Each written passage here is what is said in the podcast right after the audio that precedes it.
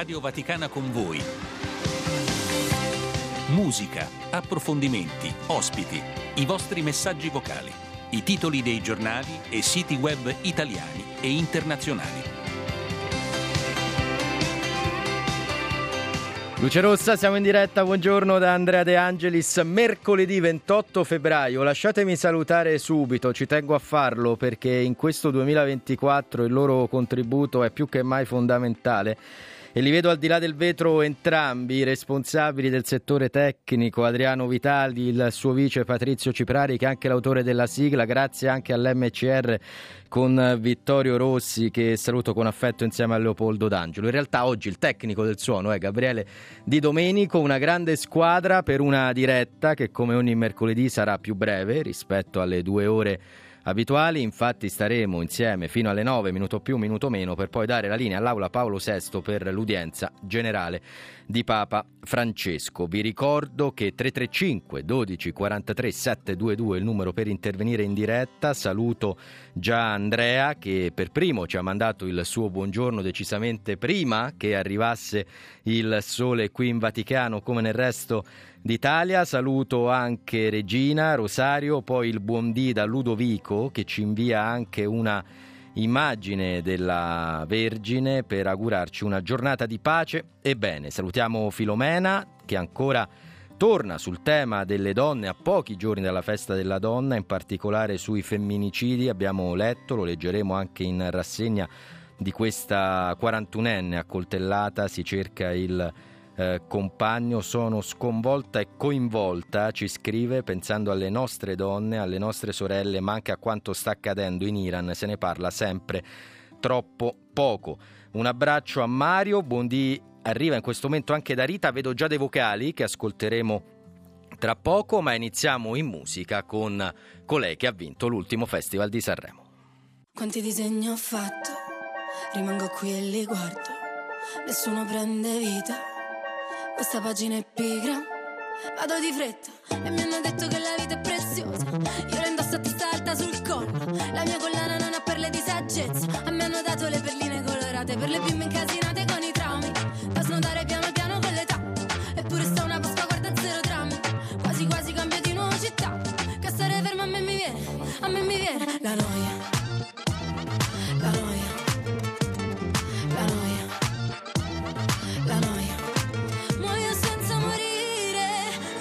Giorni usati, vivo senza soffrire, non c'è croce più grande, non ci resta che ridere in queste notti bruciate, una corona di spine sarà il dress code per la mia festa. Ah, è la cumbia della noia, è la cumbia della noia, totale. Ah, è la cumbia della noia, la cumbia della noia. Nelle cose vede il male, viene voglia di scappare come iniziano a parlare. E vorrei dirgli che sto bene ma poi mi guardano male, allora dico che è difficile campare. Business, parli di business, intanto chiudo gli occhi per firmare i contratti. Princess, ti chiama princess, allora adesso smettila di lavare i piatti. Muoio senza morire, in questi giorni usati, vivo senza soffrire, non c'è croce più grande, non ci resta che ridere in queste notti bruciate.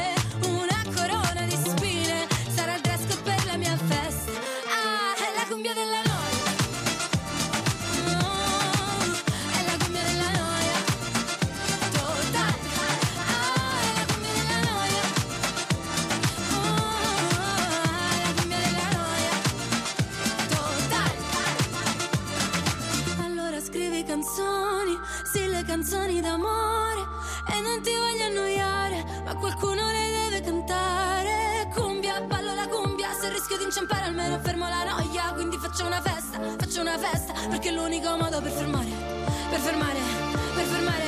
Ah, la noia, la noia, la noia, la noia. Muore perché morire rende i giorni più umani. Vivo perché soffrire fa le gioie più grandi, non ci resta che ridere in queste notti bruciate, una corona di spine sarà il dress code per la mia festa. È la cumbia della noia.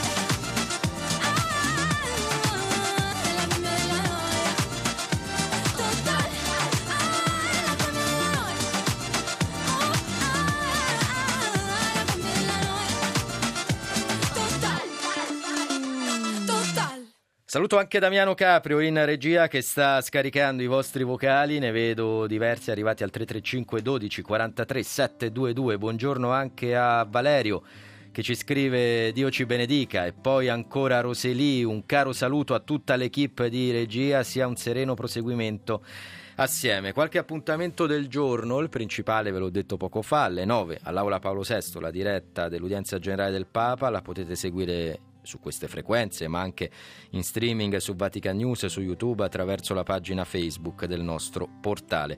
Alle 12 dalla Santa Casa di Loreto la recita della preghiera dell'Angelus e del Rosario, alle 19 la messa celebrata quest'oggi dalla chiesa di Santa Maria Immacolata di Lourdes. Per chi si trova a Roma l'invito però alla stessa ora, alle 7 di questa sera, è di andare alla Basilica di San Giovanni in Laterano per il secondo dei 5 incontri sul tema Le avventure di Pinocchio, ovvero il dramma della libertà, organizzati appunto dalla Diocesi di Roma per questa Quaresima. L'introduzione affidata a Don Fabio Rosini, a concludere sarà il Cardinale De Donatis. Per chi non può recarsi in Basilica, la diretta su Telepace in streaming su YouTube della Diocesi di Roma. Vi ricordo infine che sempre oggi alle 11 presso il Pontificio Istituto Patristico Augustinianum ci sarà la conferenza stampa per presentare il convegno Donne nella Chiesa, Artefici dell'Umano, che è in programma il 7 e l'8 marzo all'Università della Santa Croce, la Pontificia Università.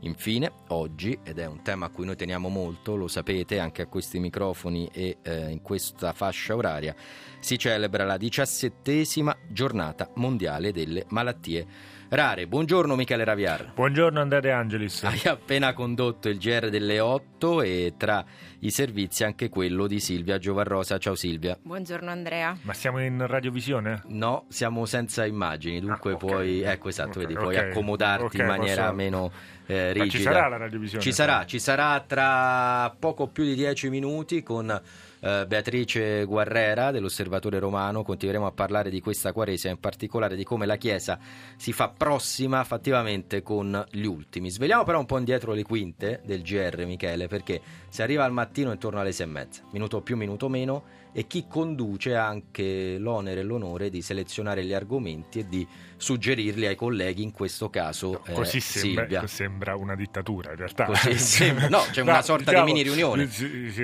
Tutti quelli redattori che sono coinvolti nella realizzazione del radiogiornale aprono le agenzie, come diciamo noi, cioè tutte le informazioni che vengono appunto dalle più grandi agenzie internazionali, e si cerca di fare un racconto che sia quanto più possibile esaustivo di quanto avviene nel mondo, soprattutto per quanto riguarda l'edizione delle 8, e con un occhio chiaramente al Vaticano, e soprattutto anche nel caso di oggi con l'apertura, quando il Vaticano come sempre si occupa del mondo, quindi con le dichiarazioni del Cardinale Parolin ieri durante una conferenza che insomma ha ribadito l'importanza di tutti quanti della comunità internazionale per gli sforzi di impegnarsi nella pace, e questo ha parlato sia chiaramente dell'Ucraina sia di quanto sta avvenendo in Terra Santa, a Gaza. E poi si è deciso anche di andare questa mattina, idealmente, per un motivo serio, importante, si parla di salute, in America Latina, in particolare in Perù e Brasile, vero Silvia? Sì, è vero, diciamo che con Michele è sempre veramente entusiasmante fare il GR, perché riesce ad avere, come dice lui, uno sguardo molto ampio e siamo arrivati... Grazie, non me lo merito, scusami se ti interrompo, però... No, te lo meriti. E siamo arrivati fino in America Latina, sì, in particolare il Brasile, perché i casi di influenza dengue, un'influenza appunto dovuta a un virus trasmesso da una zanzara endemica di alcuni paesi, tra cui appunto l'America Latina, ha contagiato circa 1 milione di persone in Brasile, il 60% in più di contagi rispetto all'anno precedente. Già in 2 mesi sono state 200 le persone decedute a causa di questo virus. E di emergenza si parla anche in Perù. Sì, già il Perù lunedì scorso aveva dichiarato un'emergenza sanitaria proprio a causa dell'aumento esponenziale dei contagi, e questi contagi sono dovuti, ahinoi, ancora alle temperature che continuano ad alzarsi, all'umidità di queste zone che permettono il proliferare di questa zanzara. Due domande, Silvia. La prima, se c'è il timore che questo disagio fisico possa superare i confini del continente americano con l'arrivo del caldo, ad esempio, anche qui in Europa. E la seconda, come si cura, che poi è ciò che ci stiamo chiedendo in tanti. Beh, sicuramente anche in Italia c'è un'allerta rispetto a questo. Da ottobre è già possibile vaccinarsi in Italia per il virus portato da questa zanzara. E quindi sì, c'è la possibilità di una vaccinazione. Diciamo che la malattia si risolve da sola in 2 settimane. Ci sono delle cure a supporto della guarigione che sono i normali antipiretici, per abbassare la febbre e cercare di bere molto, perché purtroppo porta dei disturbi gastrointestinali che possono provocare la disidratazione. Dunque nessun allarmismo, anche le cifre che tu hai dato, 1 milione di contagiati, 200 morti, ci parlano di una percentuale fatale dello 0,, però è chiaro che se gli ospedali vanno in sofferenza, l'abbiamo imparato con la pandemia, ci sono tutta una serie di problemi, esatto, connessi. Questo è successo a Brasilia, dove molti ospedali, avendo registrato tutti questi contagi, sono veramente in sofferenza in questo momento. Michele, noi invece ci risentiamo alle 9, dalle 9. Vado subito a preparare il GR. Sì, ci sentiamo alle 9. Grazie Michele, grazie Silvia. Adesso scopriamo a chi fare gli auguri di buon onomastico in questo 28 febbraio e siamo già curiosi di sapere il 29 febbraio che santo è. Si celebra una volta ogni 4 anni. Non vorrei fare gaffe, ma insomma immagino che sia così. Però intanto atteniamoci a oggi, a chi fare oggi gli auguri.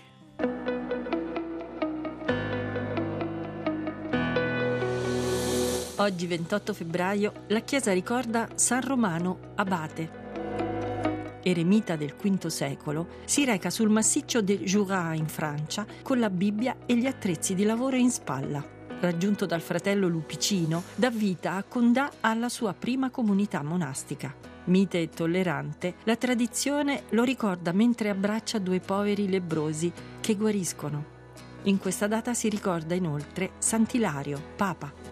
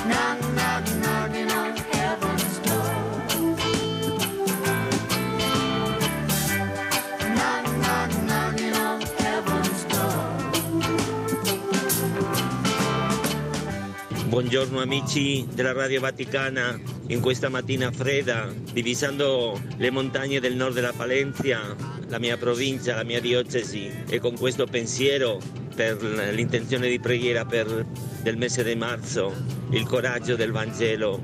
Ecco, avere questo coraggio che ci contagia i martiri, i testimoni della fede. Ecco, questo pensiero, questa forza, la forza che è il Vangelo del Signore risorto. Ecco, buona giornata a tutti.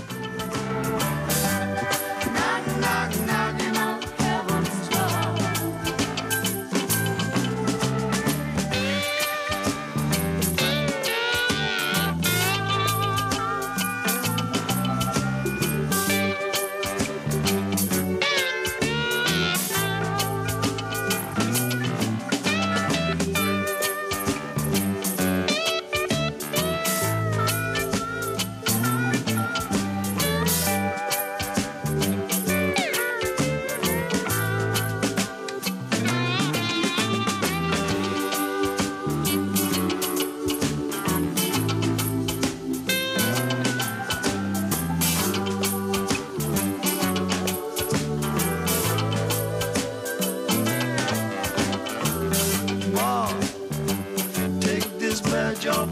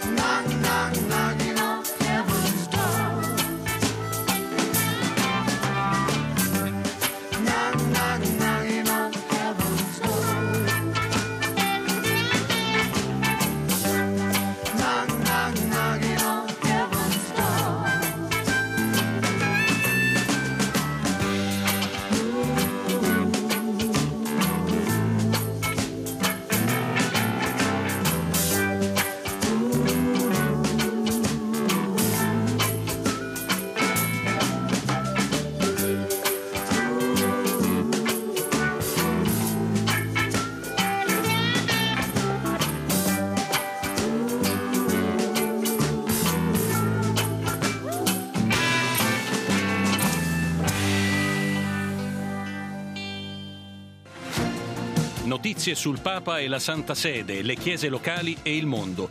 Multimedialità in 40 lingue, social, web radio, podcast. Questa è Radio Vaticana, Vatican News.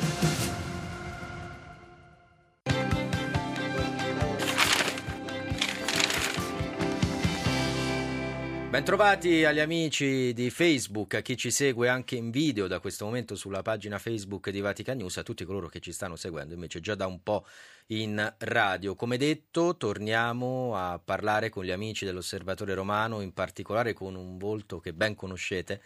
Spesso il mercoledì è con noi a quest'ora Beatrice Guarrera. Ciao Beatrice. Ciao, buongiorno. Avevo detto prima che parleremo della Quaresima, in realtà vogliamo parlare di un'attesa che, sottolineo purtroppo, non dura solo 40 giorni.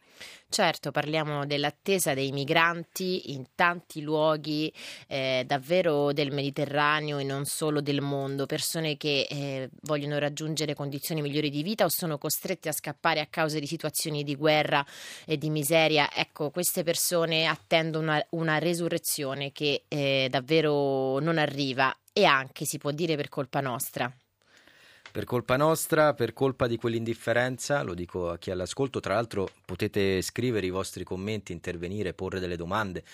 Se avete anche delle curiosità su come si lavora all'Osservatore Romano, in che modo la redazione decide gli argomenti, li sviluppa, li elabora, ci si confronta. Prima parlavamo del GR per chi ci stava seguendo in radio, ora parliamo appunto anche della carta stampata e del web. Saluto già chi ci ha scritto, Marianna e poi Carlotta, Gio, Marie, Virginia, Giovanni, in questo istante anche Domenica, tutti i commenti che riceviamo. Se vi interessa l'argomento, condividete il link della diretta con i vostri amici su Facebook. Ma noi, Beatrice, e questo è uno dei meriti della tua redazione, facciamo ogni volta un po' il giro del mondo. In realtà la scorsa settimana, se non erro, ben 4 continenti. Esatto. Stavolta meno continenti, ma 3 paesi. Esatto. Partendo dall'Italia. Sì, partiamo dalla Sicilia, siamo appunto vicino all'anniversario, è appena trascorso il primo anno da questi tragici fatti che non avvennero in Sicilia ma in Italia appunto, e che purtroppo quotidianamente avvengono, anche se noi non è che ne parliamo tutti i giorni, ma ci sono ancora morti in mare nel Mediterraneo, tanti migranti che cercano di arrivare in Italia e purtroppo perdono la vita, vengono lasciati in balia delle onde, quindi ecco, noi vogliamo raccontare quello che succede dopo. Molti arrivano in Sicilia, ecco, in Sicilia noi abbiamo parlato con la direttrice dell'Ufficio per le Migrazioni e la Mobilità Umana della Diocesi di Mazara del Vallo, che è appunto suora Alessandra Martin, e lei ci ha spiegato che ci sono già ovviamente da anni diversi progetti volti ad aiutare i migranti. migranti che arrivano in Sicilia, in particolare ovviamente a Mazzara del Vallo, e sono progetti che puntano all'integrazione dei migranti di prima e seconda generazione. Ormai sono anni che vengono appunto persone dalla Tunisia, dal Marocco e da altri paesi. Ecco, queste persone spesso devono imparare la lingua, devono poter avere un lavoro, una casa. Ecco, lei ci ha parlato di questa difficoltà di trovare un alloggio. Purtroppo la troviamo anche a Roma. Qui a Roma quante volte non è possibile, non si vuole affittare una casa a una persona che non ha un passaporto italiano. Questo è un grande problema. Ovviamente non stiamo parlando di passaporti italiani, ma magari inglesi, ecco, gli americani o altri diciamo nazionalità non hanno tante difficoltà, ma sicuramente chi viene dalla Tunisia, dal Marocco, da altri paesi in difficoltà, Bangladesh, ecco, non ha facilità ad ottenere un alloggio, perché c'è anche un po', come dicevi, di indifferenza e di appunto non ci si fida, ecco. Guarda, ieri Beatrice, lo dico anche a chi ci sta seguendo e magari ci ha seguito anche ieri, era PIF in studio con noi, lo ha detto benissimo lui, non si ha paura del diverso, si ha paura del diverso povero, dell'arabo ricco non ha paura praticamente nessuno. È bene fatto a sottolineare che quando si tratta anche di alloggi, di affitti, non conta il passaporto o meno, ma purtroppo ben altro. Ma insomma, in Sicilia, tu prima tra l'altro facevi riferimento a Cutro, alla Calabria, salutiamo anche chi ci segue dalla Calabria, saluto Daniela che in questo momento ci scrive dalla Puglia, ancora Maria ci manda il suo buongiorno. In Sicilia che bella realtà c'è? Beh, abbiamo parlato nel nostro inserto religio che verrà appunto pubblicato oggi online e domani in edicola nel numero che viene appunto venduto domani. Parliamo di questa casa della comunità Speranza della diocesi appunto trapanese, che si occupa di corsi di lingua, assistenza alle famiglie in difficoltà, poi ovviamente in collaborazione con la Caritas cerca di fornire generi di prima necessità a chi è in difficoltà, e poi ovviamente si occupa di incontrare queste persone. Ecco, non sottovalutiamo il fatto che dare corsi di lingua, anche intervenire in questo modo, significa in qualche modo non chiudere gli occhi, curarsi di loro, quindi è anche un accompagnamento umano che va al di là delle questioni logistiche di corsi, aiuti diciamo materiali, ma c'è anche da parte probabilmente delle persone che arrivano, dei migranti, la sensazione che ci sia qualcuno che si occupi di loro, no? Quindi ecco, in questo la Chiesa è da sempre attiva nell'aiuto, anche appunto nel vedere queste persone. Noi tante volte cerchiamo di non vederli, non li vediamo più i migranti. Ecco, mentre noi parliamo c'è sicuramente qualcuno che si sta svegliando in una foresta tra la Bielorussia e la Polonia, cercando di raggiungere appunto l'Europa attraverso la rotta balcanica, al freddo, al gelo. Noi adesso non ne parliamo quotidianamente. Ecco, forse questo è il nostro è un tentativo di riportare l'attenzione sulla questione dei migranti, come tanti altri stanno facendo giustamente in questi giorni, perché ci sono diverse rotte. Ecco, quella del Mediterraneo che porta le persone ad arrivare via mare e poi appunto arrivano in Sicilia, in Calabria, e quindi attraverso appunto un'imbarcazione di fortuna, e quelli invece, i migranti che tentano la rotta balcanica, appunto come dicevo, prendono magari un aereo, arrivano, vengono bloccati in queste foreste a metà, tra i confini vari dell'Europa e non dell'Europa, e rimangono a volte lì mesi, anche anni, attraverso veramente un percorso che è davvero un inferno. Gli ascoltatori sono molto sollecitati dalle tue parole, Beatrice. C'è anche qualche tono un po' critico, in particolare Antonella, grazie, ti salutiamo per il tuo messaggio. In sostanza inviti la Chiesa ad aprire le sue case e le sue chiese. Si fa, in parte già si fa. Possiamo fare di più? Tutti possiamo fare di più, e dunque ben fai ad avere anche un tono appunto di critica. Però ti assicuro, Antonella, ci sono già delle bellissime realtà che fanno parte anche del mondo della Chiesa e non solo, che aprono, spalancano anzi le loro porte. Spesso però si fa in silenzio, perché il bene richiede anche questo, il silenzio del bene e della carità. Però c'è anche chi come Roselì chiede: ma i privati aiutano, si mettono a disposizione come possono? E questa è una bella domanda, perché nell'accoglienza ovviamente c'è sì lo Stato, sì la Chiesa, sì il pubblico, c'è anche tutto un settore privato che ha un suo peso, ed è sicuramente un tema su cui torneremo. Saluto anche Salvatore, Giorgia ed Adele. Dall'Italia ci spostiamo in realtà di poco, andiamo in Grecia. Sì, esatto. Roberto Cetera ha raccontato, sempre appunto nel numero di oggi, la storia di alcuni migranti che arrivano nelle isole di Rodi e Kos. Sono delle isole che si trovano davvero a poca distanza dalla Turchia. Tanti migranti, persone che vogliono cambiare vita, arrivano in Turchia come possono, a volte illegalmente, legalmente, insomma, arrivano in Turchia, da lì tentano di raggiungere l'Europa arrivando sulle isole greche. Quindi ecco, Rodi e Kos sono davvero meta di migliaia di persone, milioni di persone, diciamo, in questi anni, e molti vengono poi bloccati in questi centri appunto permanenza, e alcuni non possono poi muoversi da questi centri, ci raccontava a Rodi in particolare Roberto Cetera, e invece ci sono altre persone che sono lì in attesa di vedere regolarizzata la loro posizione, alcuni chiedono asilo. Ecco, si tratta di persone che si trovano in un limbo, appunto parliamo appunto di Quaresima, questa attesa, ecco, a volte è un'attesa forzata, però ecco, dobbiamo appunto aprire gli occhi e vedere chi in questo momento sta in condizioni difficili, e parliamo soprattutto per esempio di siriani.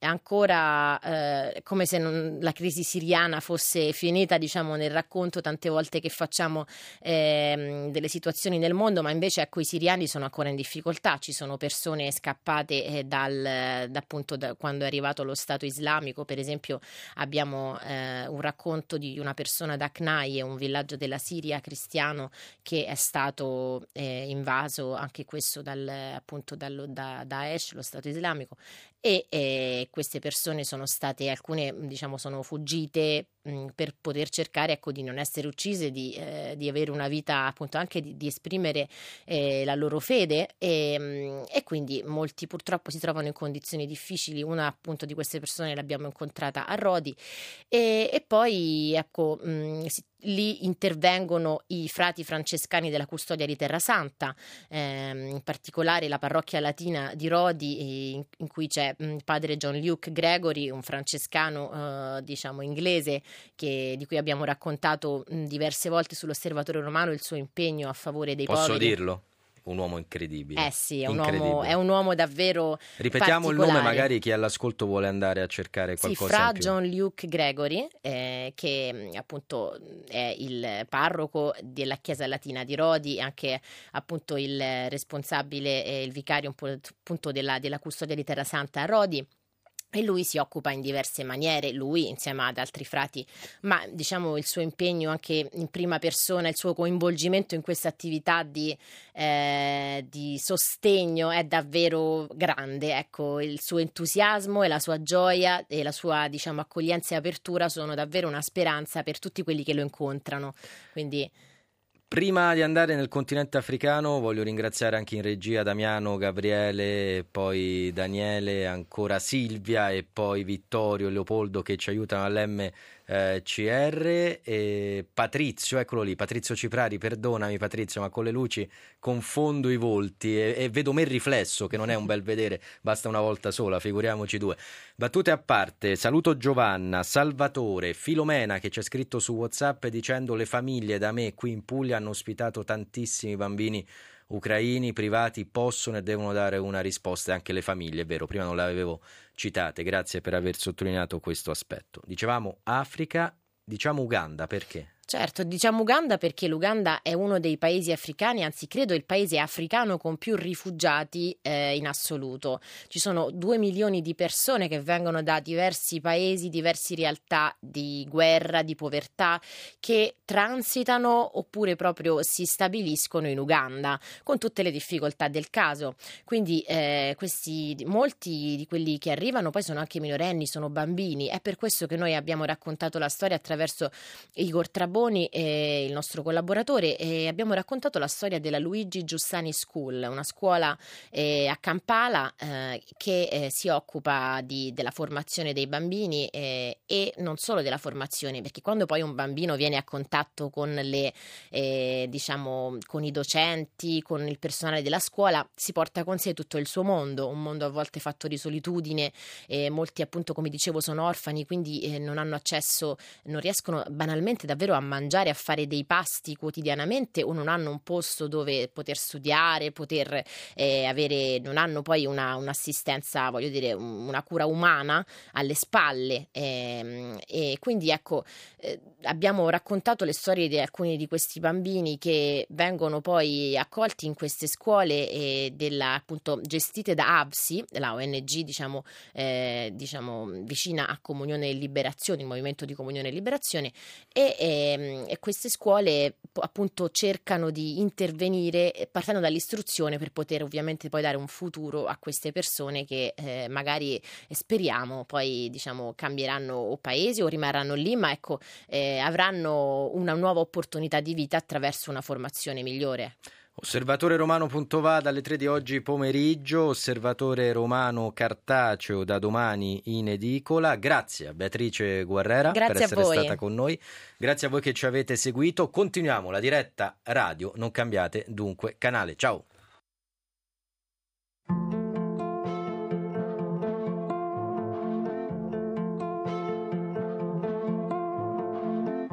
Non riesco più ad essere lucida. Il cuore parla e dice stupida, e ti rincorro per la strada anche se è vuota e buia. Se non mi importa di te, non mi importa di me, piove sopra una lacrima perché ho bisogno di te. Giuro stavolta è l'ultima. Ti ho fatto entrare nel mio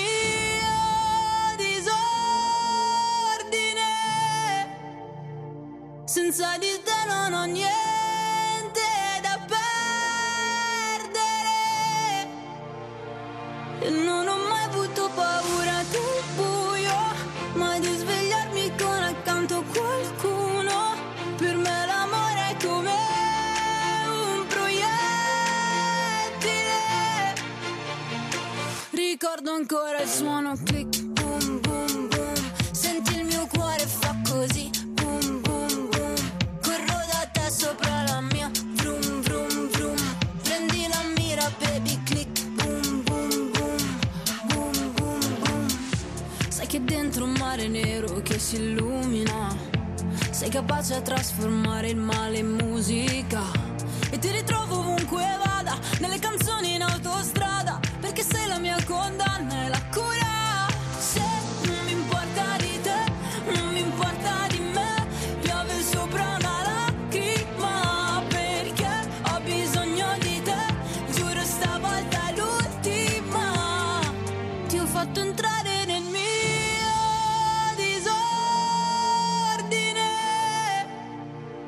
Senza di te non ho niente da perdere. E non ho mai avuto paura del buio, ma di svegliarmi con accanto qualcuno.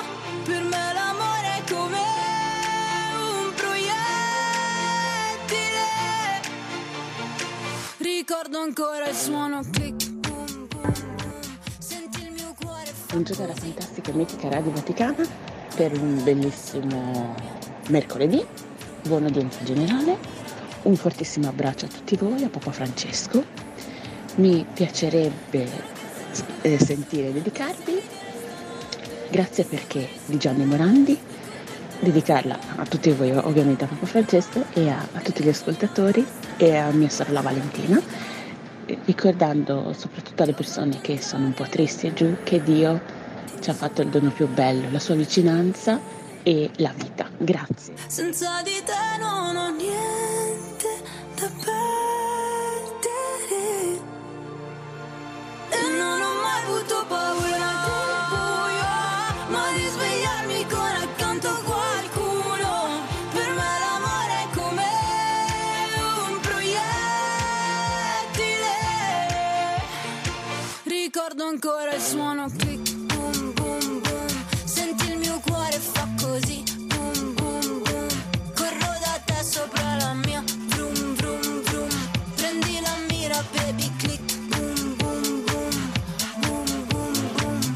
Scrive Patrizia che ha molto apprezzato questo brano di Rosvillen, la ringrazio. E poi ancora Paola, buongiorno, sono rientrata adesso dagli esami del sangue, un salto in farmacia, ma sempre in ascolto. Grazie Paola per seguirci anche in movimento. Buon dia anche a Rita, a Pino e a Giuseppe, che poi Giuseppe e Pino, insomma Pino di solito è chi si è un diminutivo di Giuseppe, quindi sono due nomi uguali.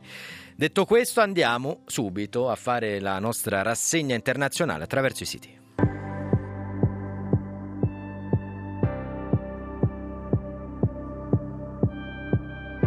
Iniziamo con la BBC, è un titolo importante quello di apertura. Netanyahu e Biden sono distanti, sono lontani, possiamo tradurlo così, distanti, sulla guerra a Gaza. Ieri il presidente americano aveva parlato, infatti, lo ricorderete, abbiamo letto l'ultima ora in diretta, di accordo sul cessate il fuoco durante il Ramadan, ma Israele sembra frenare.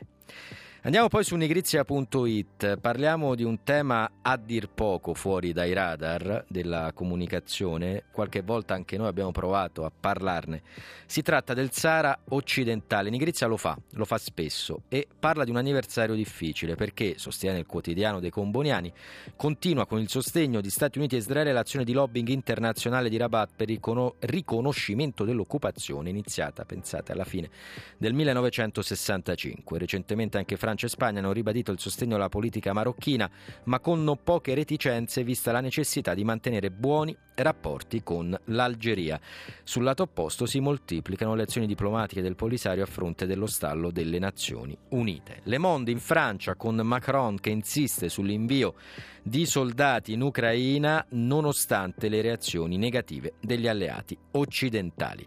Asianews.it, lo sfruttamento minorile, questo è un articolo che vi consiglio, l'ho letto poco fa e ho scoperto una serie di cose di cui non ero a conoscenza, anche le immagini di questo sfruttamento minorile nella raccolta del cotone in Turkmenistan, su asianews.it.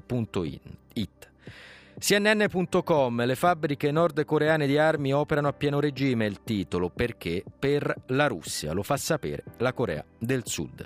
Elpaís.com ci parla di politica spagnola, il seggio è del deputato, non del partito politico, lo ha stabilito la Corte Costituzionale ribadendo di fatto quelle che sono delle sentenze che vanno in tale direzione da ormai 40 anni. Infine Folha de São Paulo ci porta a Guantanamo. I prigionieri di Guantanamo, la metà, potrebbero andarsene, ma non possono. Perché? Perché la guerra Israele-Hamas ha fermato i trasferimenti già autorizzati e le cose, scrive Folha de São Paulo, potrebbero peggiorare se venisse rieletto Trump. Ci ascoltiamo Diodato che ci ricorda che la vita è meravigliosa e poi andiamo sui quotidiani italiani.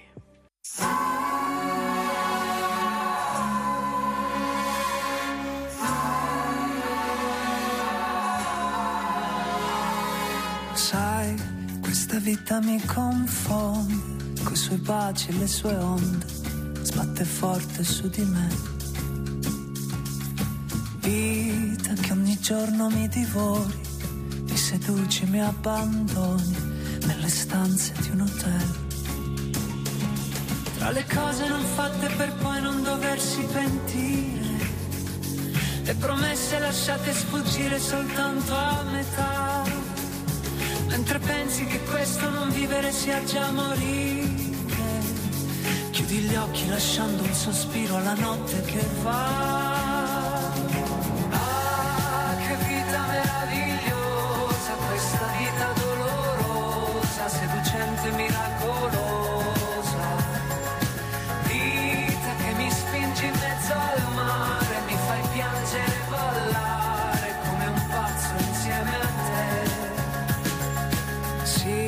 Avrei potuto andare altrove, non dar fuoco a ogni emozione, affezionarmi ad un cliché. Ma se la vita chiude.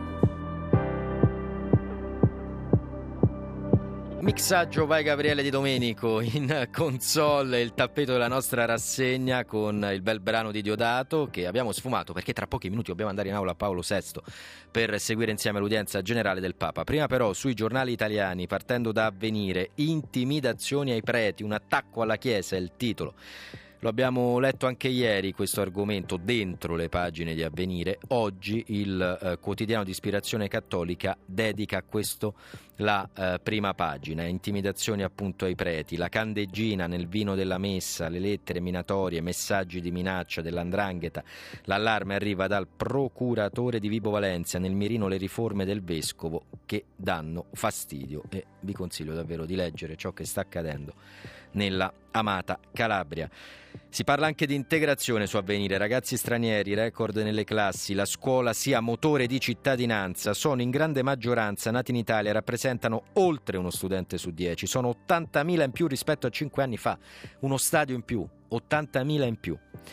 Nelle piccole comunità sono decisivi per la sopravvivenza stessa delle scuole, ma restano sostanzialmente invisibili. È la realtà ancora tutta in salita, la folle realtà degli studenti con cittadinanza non italiana nelle nostre scuole. Grazie ai colleghi di Avvenire per accendere la luce su un tema che è quotidiano. Il Foglio ci parla di Ucraina, Kiev libera pezzi di cielo, area di F-16 il titolo, precipita un aereo russo al giorno ormai, ed è cambiato dunque qualcosa sopra l'Ucraina. Le ipotesi sono due secondo il Foglio, o le spie hanno capito come muovere la contraerea senza rischi, oppure sono arrivati gli F-16, sono arrivati gli aerei americani. Il Fatto Quotidiano, ultima follia bellicista è il titolo, dunque il Fatto prende posizione netta contro Macron, lo sentivate prima. La posizione di Macron, soldati Unione Europea in Ucraina, Macron e altri leader, truppe contro la Russia, ma sono in tanti a dire no, e anche Biden e dunque gli Stati Uniti sembrano contrari. Pagina 13 della Repubblica, andiamo in Russia, un Nobel in manette, carcere per Orlov che sfida il tribunale citando l'eroe di Kafka. Lo hanno portato via in manette, scortato da decine di agenti, antisommossa, lui sorridente, gli uomini coperti con i cani al guinzaglio. Oleg Orlov, storico volto della dissidenza russa, cofondatore e copresidente dell'ONG che ha vinto il Nobel per la pace, messa ora al bando dalle autorità, a 70 anni, gli occhiali, i capelli e baffetti bianchi, è stato trattato come il più pericoloso dei criminali solo per aver scritto un testo contro cosa? Contro la guerra in Ucraina, e ci sono le immagini dell'uomo in manette. Dunque anche questo un tema importante a pagina 13 della Repubblica. A pagina 17 del Corriere della Sera invece si parla della Biennale di Venezia, sono state raccolte 12.000 firme per escludere Israele dalla Biennale, polemica dunque alla Biennale. E poi ancora si parla di politica, delle elezioni in Sardegna sugli altri giornali, e i titoli tra gli altri sono quello del Tempo, mea culpa del centrodestra, il Messaggero, Sardegna, lezione dagli errori per Meloni. Le 8.54, vedo le immagini dall'Aula Paolo VI e dunque è il momento di dare la linea per seguire assieme l'udienza generale del mercoledì. Io ringrazio tutta la regia, voi che ci avete seguito, i tantissimi che ci hanno scritto e mandato i loro messaggi vocali. Appuntamento a domani puntuali alle 8.11, e ricordiamolo, se c'è un motivo per lamentarsi ce ne sono sempre almeno due per non farlo. Ciao!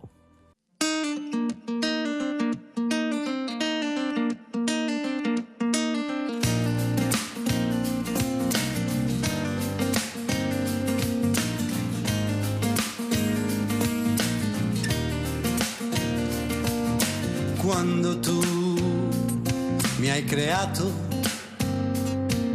mi hai fatto come te per essere nel mondo. Quando tu mi hai plasmato, mi hai fatto come te per parlare di te, e questo io farò. Grazie.